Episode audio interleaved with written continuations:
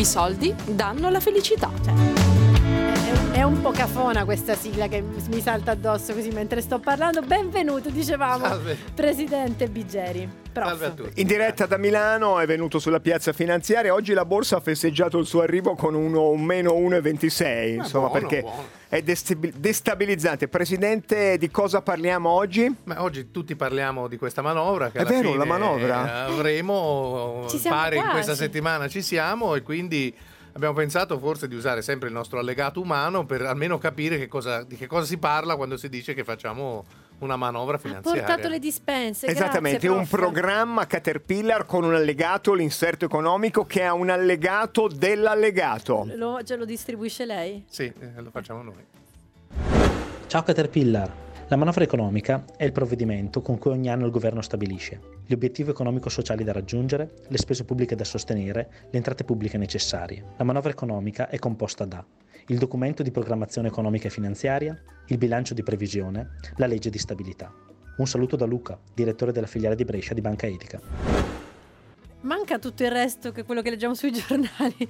Vabbè, però intanto i- si capisce che la manovra No, economica vuol dire dovrebbe. io voglio andare ho degli obiettivi per fare questi obiettivi, il documento di programmazione economica, poi devo avere delle entrate e delle uscite, e quindi questi sono gli altri documenti che dobbiamo fare. Detto così è facile, poi capiamo che eh, Sappiamo, mettersi sì. d'accordo non è, non è banalissimo, infatti.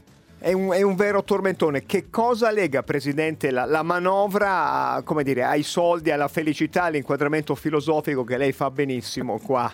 Beh, in teoria la- lo Stato dovrebbe preoccuparsi del benessere dei, dei- dei cittadini, quindi con la manovra, con gli obiettivi che si dà, decide come fare a far funzionare meglio la società, ridurre le disuguaglianze, garantire un servizio sanitario universale se possibile, eccetera, eccetera. Quindi le- le lo Stato dovrebbe eh, garantire il benessere ai cittadini e non interessarsi di far girare le scatole a Bruxelles, che a volte sembra uno degli obiettivi della manovra. Sì, vabbè, può essere, Può sì, essere. però, però Diciamo che anche teoria. Bruxelles me- ci mette la sua, ma eh, lei parla di felicità di, di- di cittadini. e il- quando è stato eh, raccontato il primo reddito di cittadinanza si è festeggiato come la cancellazione della povertà.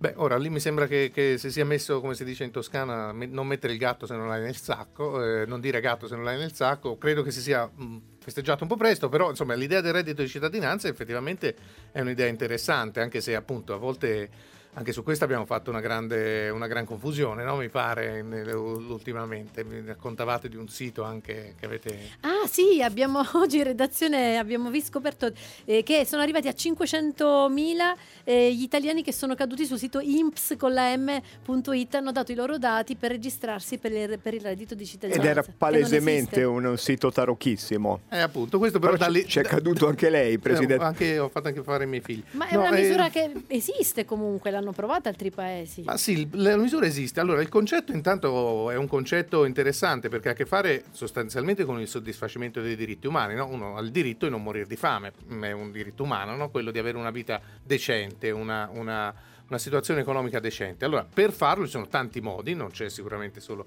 il reddito di cittadinanza, ma il reddito di cittadinanza è un'idea che dice, va bene, io al di là di tutti i sistemi di welfare che ho, aggiungo un eh, reddito appunto mh, di cittadinanza garantito a tutti che ha a che fare, dovrebbe essere vicino a quello che è il salario minimo. Ora in Italia non l'abbiamo definito quello che è il salario minimo, quindi usiamo la soglia di povertà che se volete andate sul sito dell'Istat e scoprite se siete sopra o sotto la soglia di povertà, c'è un calcolatore per, eh, per questo, comunque che è largo circa per una persona singola 700 euro, euro al mese. non distante dai 780 euro di cui si Esatto, legge nelle esatto. Allora, proposte. nel per il mondo è stato per esempio fatto con successo in alcune zone, stato costa tantissimo, quindi è stato sperimentato in zone piccole, eh, per esempio in India nel Mayal Pradesh, che è uno stato, in, eh, in Namibia, in un villaggio della Namibia, in Alaska, in Olanda hanno provato in alcuni, in alcuni paesi del- de- dell'Olanda. Un e- pochino anche in Friuli Venezia Giulia, adesso l'hanno sospeso per via de- de- dell'arrivo dell'altro, ma la giunta precedente aveva provato Comunque, uno strumento La simile. cosa che si vede è che laddove non ci sono sistemi di welfare, cioè dove non c'è lo Stato, non c'è la sanità pubblica, non c'è un, un welfare diciamo consistente,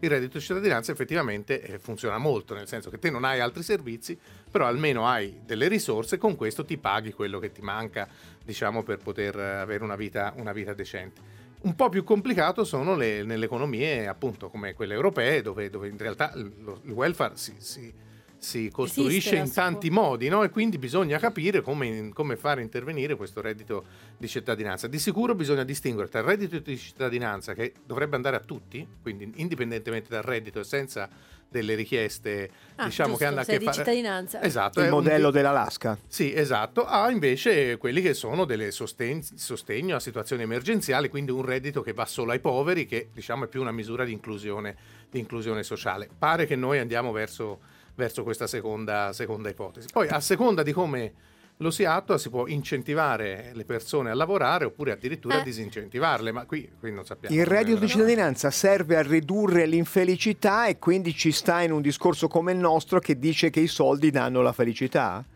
Ma sì, ci potrebbe anche stare. Cioè, l'idea è che una persona oggi per vivere ha bisogno, ha bisogno comunque di, di- di soldi, un minimo di soldi lo garantisce la collettività e li dà a tutti. E ovviamente questo implica però recuperare questi soldi con le tasse. Quindi, Ecco, ce lo chiedono fare con alcuni la- via sms gli ascoltatori. Venire in uno sportello di banca etica dicendo datemi dei soldi che poi mi arriva il reddito di cittadinanza. Li, e li- li rimandiamo a quel sito di cui Ah, avete ok. parlato prima. con la, Sì, co- con la M. Hanno scritto. Professor Bigeri, noi abbiamo appuntamento il prossimo lunedì che è il 24 dicembre, la vigilia. Sono felice. La lezione va, noi l'Università della Finanza Etica. Lei è attivo va- lo stesso? È attiva. Io sono attivo, mi avete chiesto di essere attivo. No, no, non faccia il piagnone. No, è no, lì- sono lì- felicemente è attivo. cioè, Ah, Ovviamente la- voi sarete qui a lavorare, io sarò al, al alla cenone, cena di sì. Natale e faremo lo stesso l'in- l'in- l'inserto, i soldi danno la felicità che dura quattro ore la settimana grazie. prossima. Lei deve essere contento che ha due allievi così studiosi Bravi, come bravi. me e Ciri. Allora ci diamo, diamo appuntamento al 24 dicembre. Grazie Presidente. Voi. Ugo e Biggeri, l'inserto economico di Caterpillar.